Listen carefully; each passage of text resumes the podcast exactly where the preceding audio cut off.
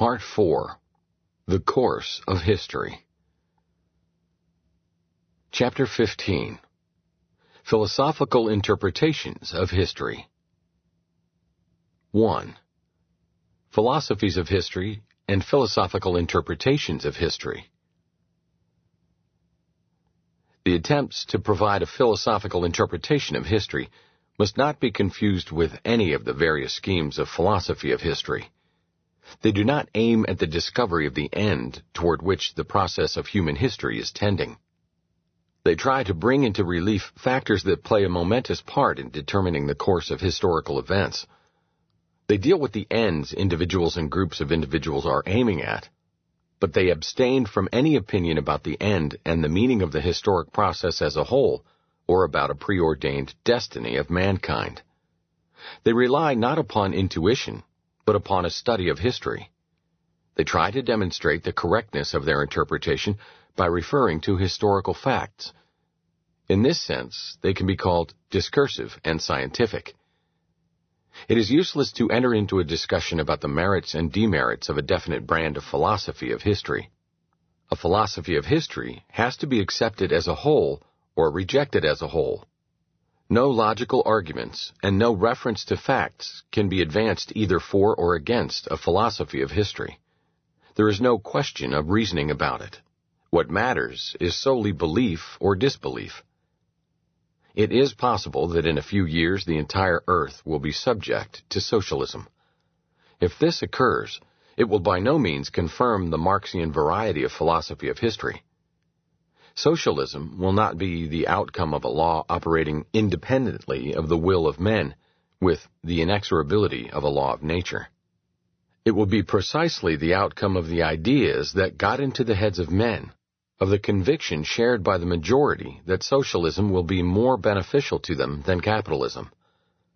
A philosophical interpretation of history can be misused for political propaganda.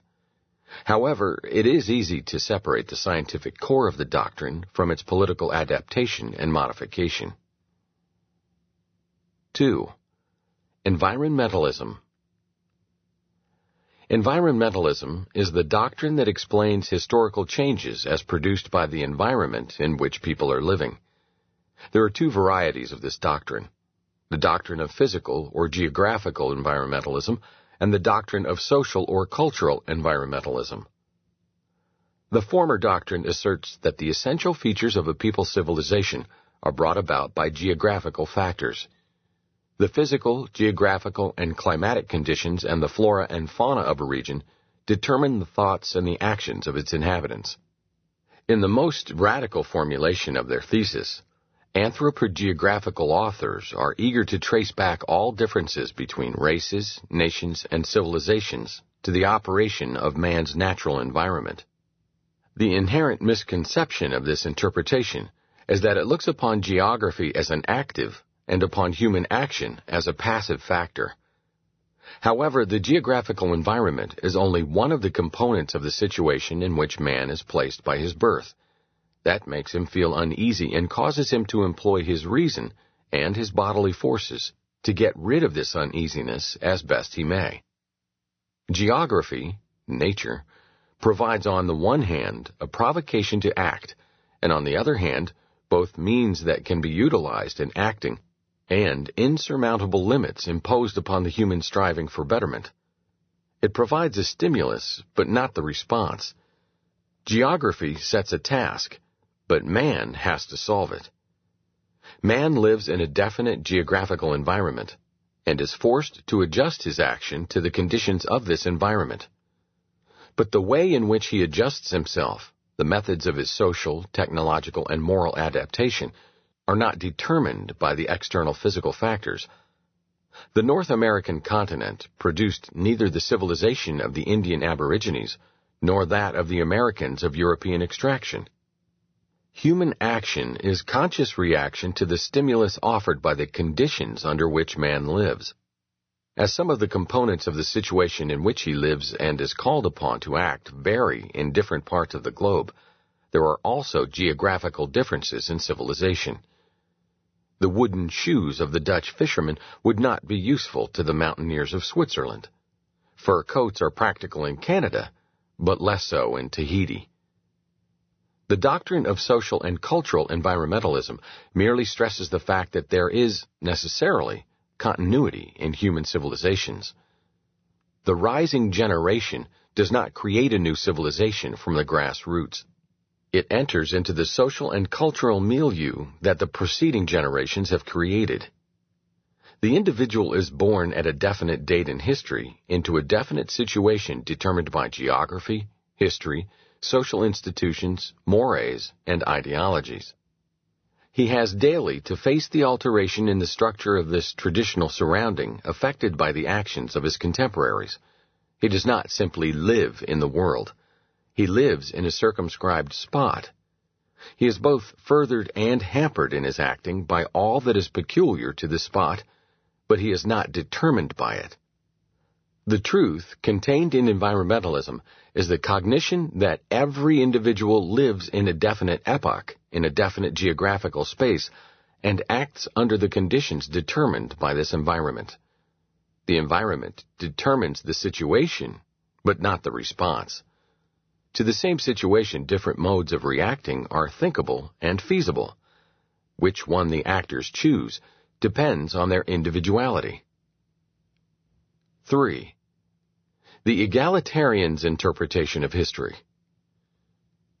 Most biologists maintain that there is but one species of man.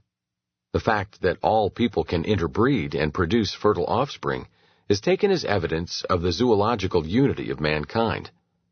Yet, within the species Homo sapiens, there are numerous variations which make it imperative to distinguish subspecies or races.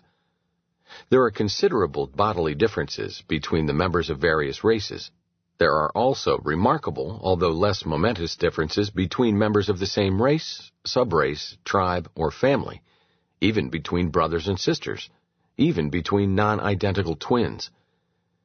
Every individual is already at birth different bodily from all other specimens, is characterized by individual traits of his own. But no matter how great these differences may be, they do not affect the logical structure of the human mind.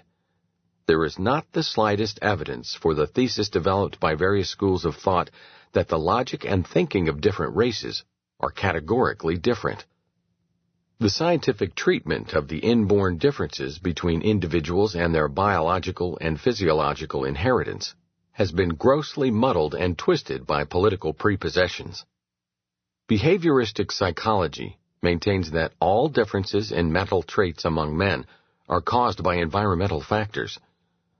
It denies all influence of bodily build upon mental activities.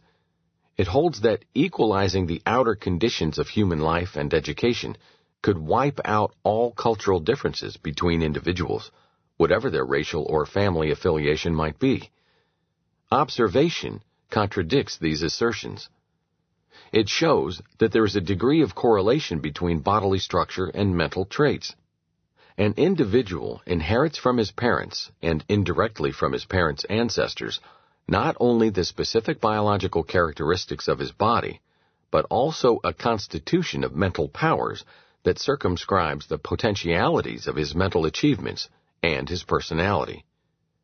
Some people are endowed with an innate ability for definite kinds of activities, while others lack this gift entirely or possess it only to a lesser degree. The behavioristic doctrine was used to support the program of socialism of the egalitarian variety. Egalitarian socialism attacks the classical liberal principle of equality before the law. In its opinion, the inequalities of income and wealth existing in the market economy are in their origin and their social significance not different from those existing in a status society. They are the outcome of usurpations and expropriations and the resulting exploitation of the masses brought about by arbitrary violence. The beneficiaries of this violence form a dominating class as the instrument of which the state forcibly holds down the exploited. What distinguishes the capitalist from the common man is the fact that he has joined the gang of the unscrupulous exploiters. The only quality required in an entrepreneur is villainy. His business, says Lenin, is accounting and the control of production and distribution, and these things have been simplified by capitalism to the utmost till they have become the extraordinarily simple operations of watching, recording, and issuing receipts within the reach of anybody who can read and write and knows the first four rules of arithmetic. Thus, the property privileges of the capitalists are no less superfluous and therefore parasitic than the status privileges of the aristocratic landowners were on the eve of the Industrial Revolution. In establishing a spurious equality before the law and preserving the most iniquitous of all privileges, private property, the bourgeoisie has duped the unsuspecting people and robbed them of the fruits of the revolution. This doctrine, already dimly present in the writings of some earlier authors and popularized by Jean-Jacques Rousseau and by Babeuf, was transformed in the Marxian class struggle doctrine into an interpretation of the whole process of human history from the point of view of usurpation. In the context of the Marxian philosophy of history, the emergence of status and class distinctions was a necessary and historically inevitable result of the evolution of the material productive forces. The members of the dominating castes and classes were not individually responsible for the acts of oppression and exploitation they were not morally inferior to those they held in subservience. They were simply the men inscrutable destiny singled out to perform a socially, economically, and historically necessary task. As the state of the material productive forces determined each individual's role in the consummation of the historical process, it was their part to carry out all they accomplished. But quite a different description of the march of human affairs is provided by those writings in which Marx and Engels deal with historical problems or with political issues of their own time.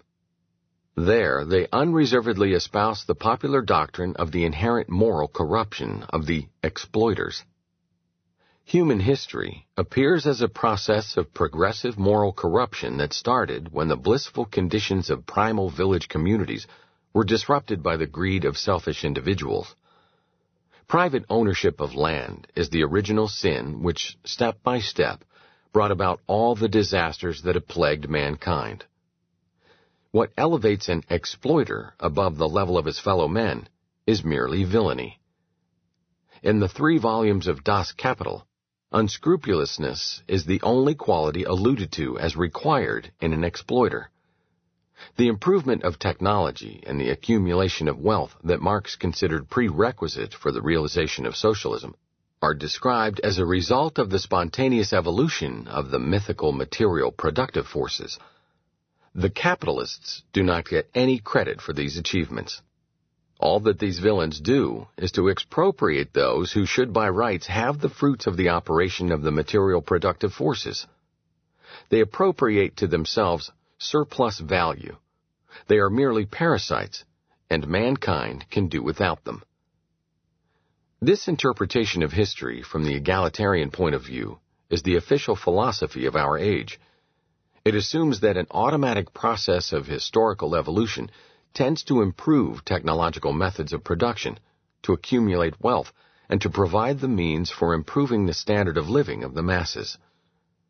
Looking back upon conditions of the capitalistic West as they developed in the last century or two, statisticians see a trend of rising productivity and blithely surmise that this trend will continue, whatever society's economic organization may be.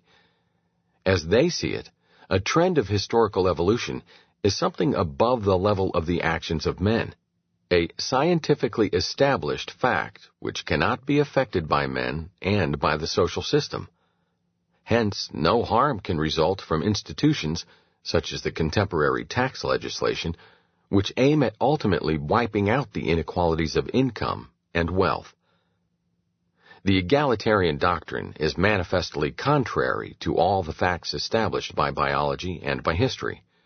Only fanatical partisans of this theory can contend that what distinguishes the genius from the dullard is entirely the effect of postnatal influences.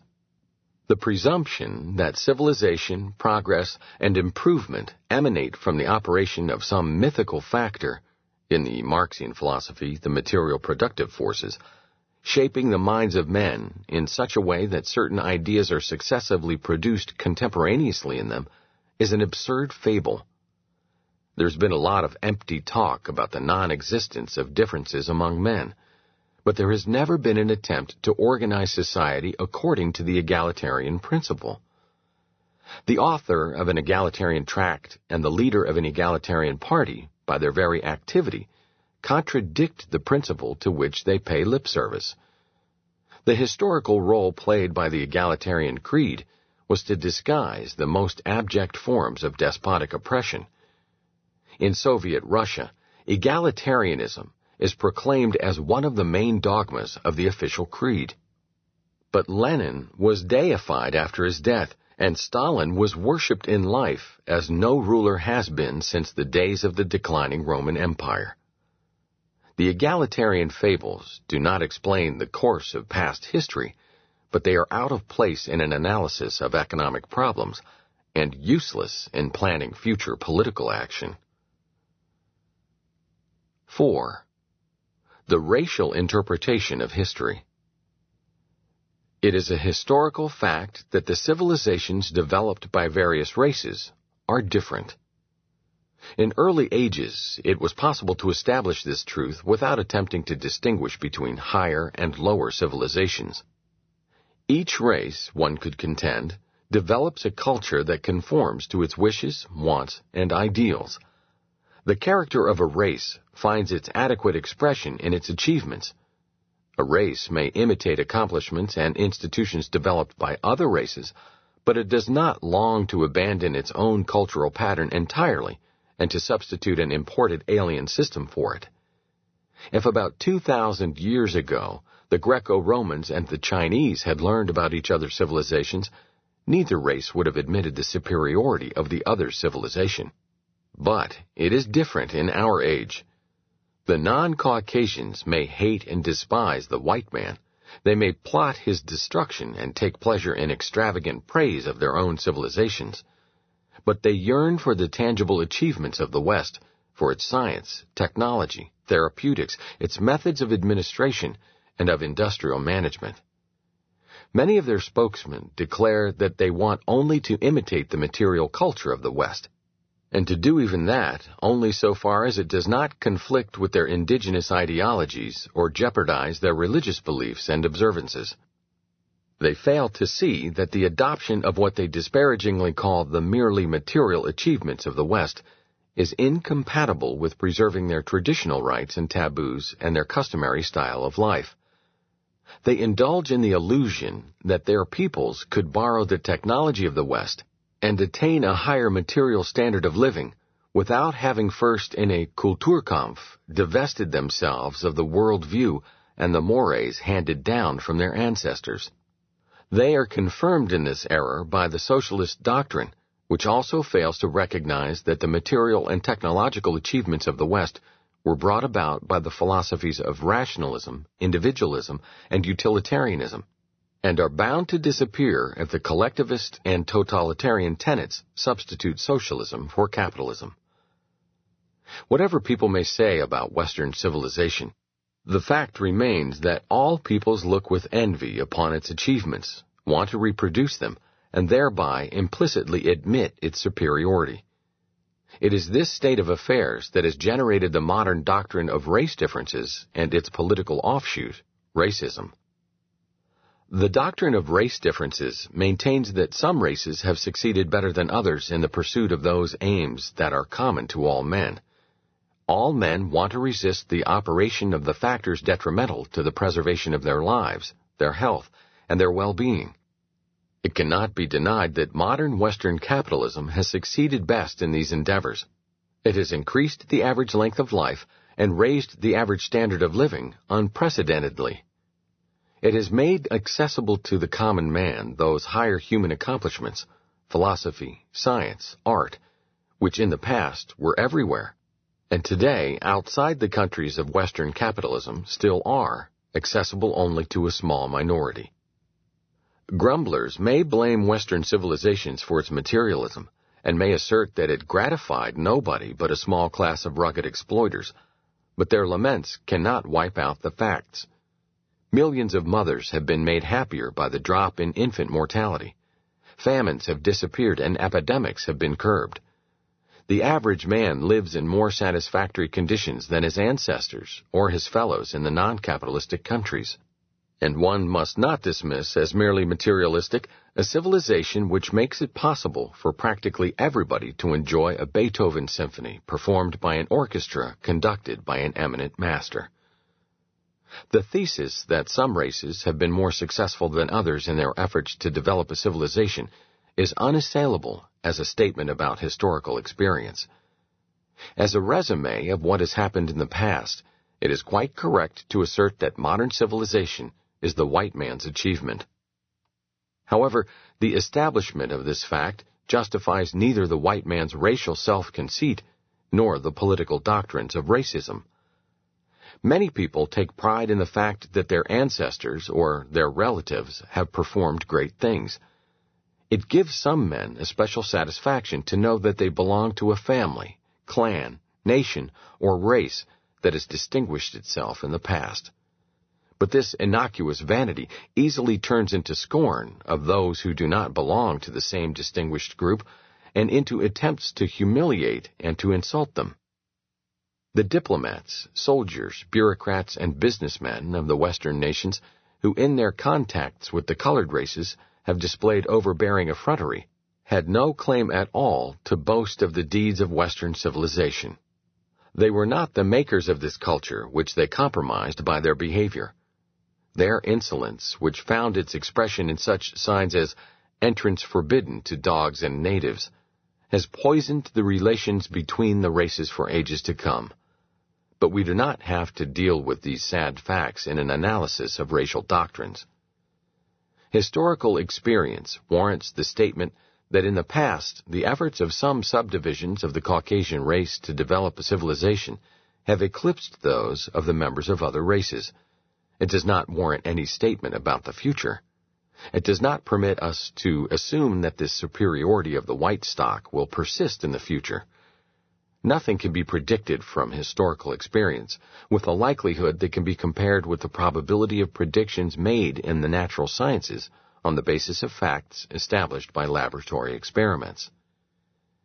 In 1760, a historian would have been right in declaring that Western civilization was mainly an achievement of the Latins and the British, and that the Germans had contributed little to it.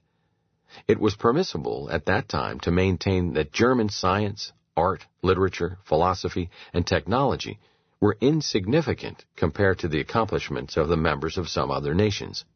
One could fairly contend that those Germans who had distinguished themselves in these fields, foremost among them the astronomers Copernicus and Kepler, and the philosopher Leibniz, could succeed only because they had fully absorbed what non-Germans had contributed, that intellectually they did not belong to Germany that for a long time they had no German followers, and that those who first appreciated their doctrines were predominantly non-German. But if somebody had inferred from these facts that the Germans are culturally inferior and would rank in the future far below the French and the British, his conclusion would have been disproved by the course of later history.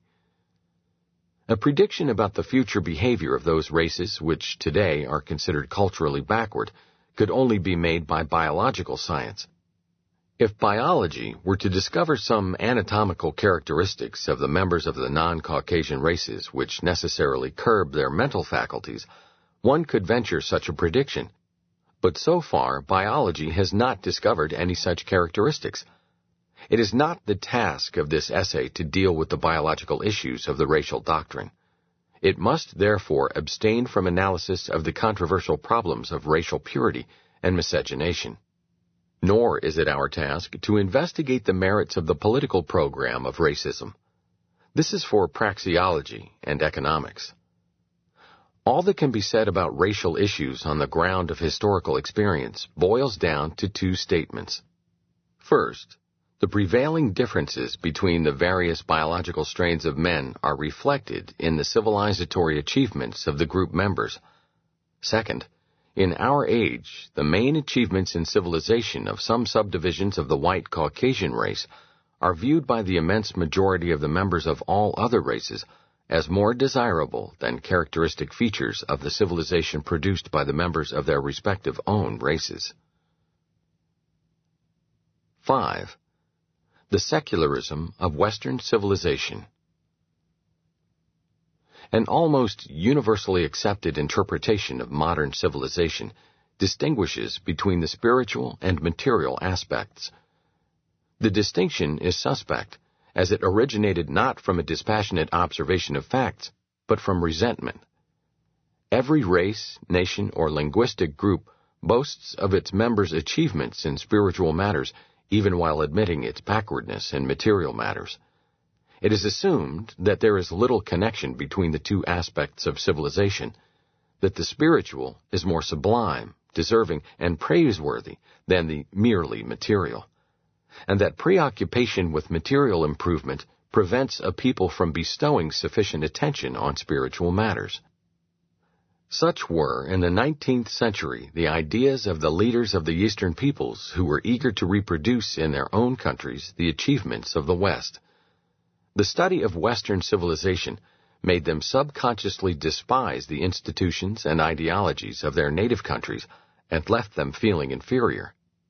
They reestablished their mental equilibrium by means of the doctrine that depreciated Western civilization as merely materialistic.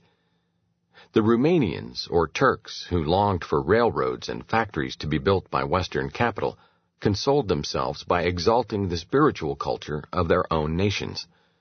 The Hindus and the Chinese were of course on firmer ground when referring to the literature and art of their ancestors, but it seems not to have occurred to them that many hundreds of years separated them from the generations that had excelled in philosophy and poetry, and that in the age of these famous ancestors, their nations were, if not ahead of, certainly not second in material civilization to any of their contemporaries. In recent decades, the doctrine that belittles modern Western civilization as merely materialistic has been almost universally endorsed by the nations which brought about this civilization, it comforts Europeans when they compare the economic prosperity of the United States with present day conditions in their own countries. It serves the American socialists as a leading argument in their endeavor to depict American capitalism as a curse of mankind. Reluctantly forced to admit that capitalism pours a horn of plenty upon people, and that the Marxian prediction of the masses' progressive impoverishment has been spectacularly disproved by the facts, they try to salvage their detraction of capitalism by describing contemporary civilization as merely materialistic and sham. Bitter attacks upon modern civilization are launched by writers who think that they are pleading the cause of religion. They reprimand our age for its secularism. They bemoan the passing of a way of life in which they would have us believe people were not preoccupied with the pursuit of earthly ambitions, but were first of all concerned about the strict observance of their religious duties. They ascribe all evils to the spread of skepticism and agnosticism, and passionately advocate a return to the orthodoxy of ages gone by. It is hard to find a doctrine which distorts history more radically than this anti-secularism. There have always been devout men, pure in heart and dedicated to a pious life, but the religiousness of these sincere believers had nothing in common with the established system of devotion. It is a myth that the political and social institutions of the ages preceding modern individualistic philosophy and modern capitalism were imbued with a genuine Christian spirit. These teachings of the Gospels did not determine the official attitude of the governments toward religion. It was, on the contrary, this worldly concerns of the secular rulers absolute kings and aristocratic oligarchies, but occasionally also revolting peasants and urban mobs, that transformed religion into an instrument of profane political ambitions. Nothing could be less compatible with true religion than the ruthless persecution of dissenters and the horrors of religious crusades and wars. No historian ever denied that very little of the spirit of Christ was to be found in the churches of the 16th century which were criticized by the theologians of the Reformation, and in those of the 18th century, which the philosophers of the Enlightenment attacked. The ideology of individualism and utilitarianism, which inaugurated modern capitalism, brought freedom also to the religious longings of man. It shattered the pretension of those in power to impose their own creed upon their subjects. Religion is no longer the observance of articles enforced by constables and executioners. It is what a man, guided by his conscience, spontaneously espouses as his own faith. Modern Western civilization is this worldly. But it was precisely its secularism, its religious indifference, that gave rein to the renaissance of genuine religious feeling. Those who worship today in a free country are not driven by the secular arm, but by their conscience. In complying with the precepts of their persuasion, they are not intent upon avoiding punishment on the part of the earthly authorities, but upon salvation and peace of mind. 6. The rejection of capitalism by anti-secularism. The hostility displayed by the champions of anti-secularism to modern ways of life manifests itself in the condemnation of capitalism as an unjust system. In the opinion of the socialists, as well as of the interventionists, the market economy impedes the full utilization of the achievements of technology, and thus checks the evolution of production and restricts the quantity of goods produced and available for consumption. In earlier days, these critics of capitalism did not deny that an equal distribution of the social product among all would hardly bring about a noticeable improvement in the material conditions of the immense majority of people. In their plans, equal distribution played a subordinate role. Prosperity and abundance for all, which they promised, was, as they thought, to be expected from the freeing of the productive forces from the fetters allegedly imposed upon them by the selfishness of the capitalists. The purpose of the reforms they suggested was to replace capitalism by a more efficient system of production and thereby to inaugurate an age of riches for all.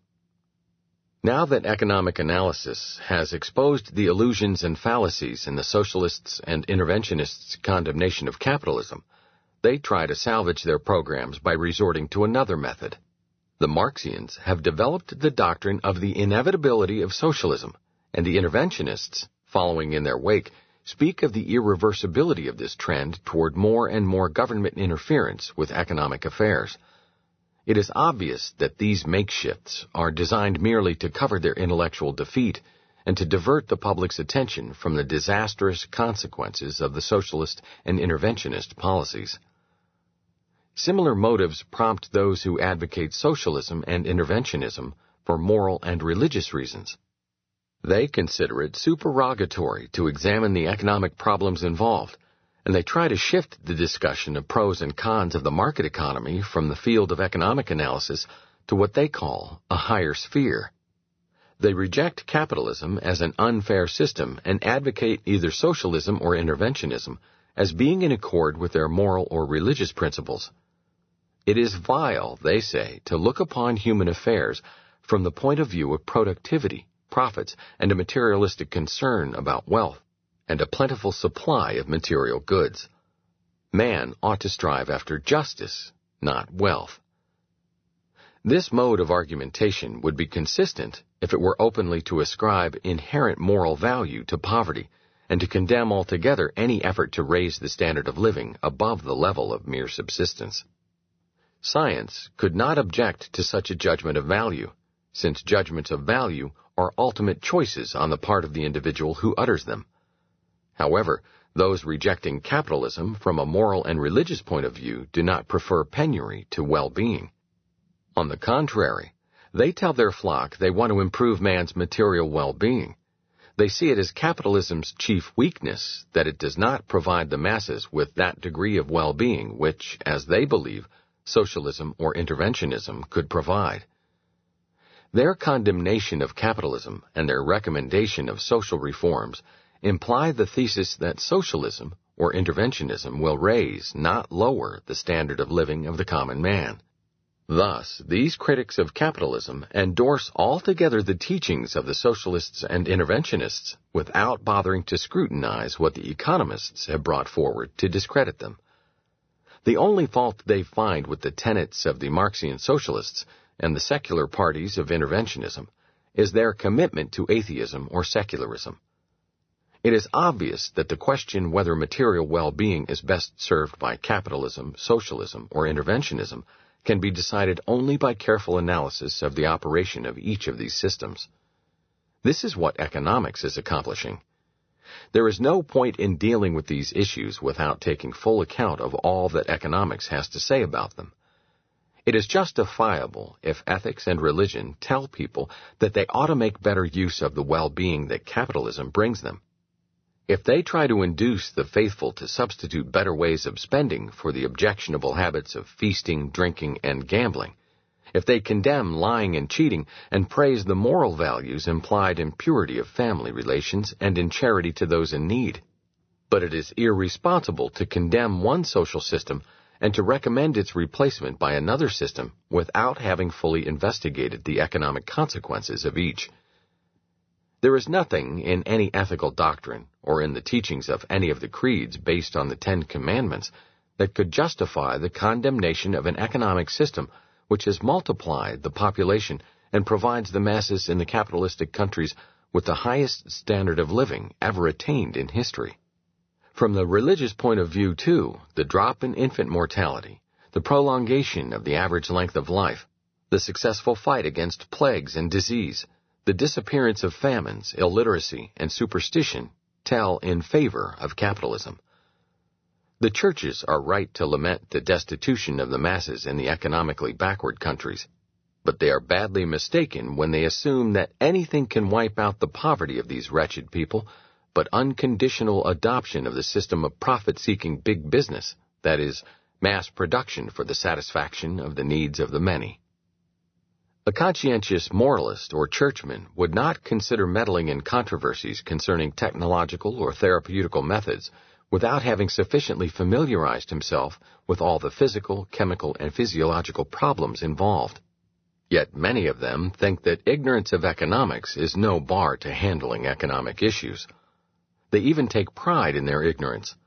They hold that problems of the economic organization of society are to be considered exclusively from the point of view of a preconceived idea of justice and without taking account of what they call the shabby materialistic concern for a comfortable life. They recommend some policies, reject others, and do not bother about the effects that must result from the adoption of their suggestions. This neglect of the effects of policies whether rejected or recommended, is absurd. For the moralists and the Christian proponents of anti-capitalism do not concern themselves with the economic organization of society from sheer caprice. They seek reform of existing conditions because they want to bring about definite effects. What they call the injustice of capitalism is the alleged fact that it causes widespread poverty and destitution. They advocate reforms which, as they expect, will wipe out poverty and destitution. They are therefore, from the point of view of their own valuations and the ends they themselves are eager to attain, inconsistent in referring merely to something which they call the higher standard of justice and morality, and ignoring the economic analysis of both capitalism and the anti-capitalistic policies. Their terming capitalism unjust and anti-capitalistic measures just is quite arbitrary since it has no relation to the effect of each of these sets of economic policies. The truth is that those fighting capitalism as a system contrary to the principles of morals and religion have uncritically and light-heartedly adopted all the economic teachings of the socialists and communists. Like the Marxians, they ascribe all ills, economic crises, unemployment, poverty, crime, and many other evils, to the operation of capitalism, and everything that is satisfactory, the higher standard of living in the capitalistic countries, the progress of technology, the drop in mortality rates, and so on, to the operation of government and of the labor unions. They have unwittingly espoused all the tenets of Marxism, minus its merely incidental atheism. This surrender of philosophical ethics and of religion to the anti-capitalistic teachings is the greatest triumph of socialist and interventionist propaganda. It is bound to degrade philosophical ethics and religion to mere auxiliaries of the forces seeking the destruction of Western civilization. In calling capitalism unjust and declaring that its abolition will establish justice, Moralists and churchmen render a priceless service to the cause of the socialists and interventionists and relieve them of their greatest embarrassment, the impossibility of refuting the economists' criticism of their plans by discursive reasoning. It must be reiterated that no reasoning founded on the principles of philosophical ethics or of the Christian creed can reject as fundamentally unjust an economic system that succeeds in improving the material conditions of all people, and assign the epithet just to a system that tends to spread poverty and starvation. The evaluation of any economic system must be made by careful analysis of its effects upon the welfare of people, not by an appeal to an arbitrary concept of justice, which neglects to take these effects into full account.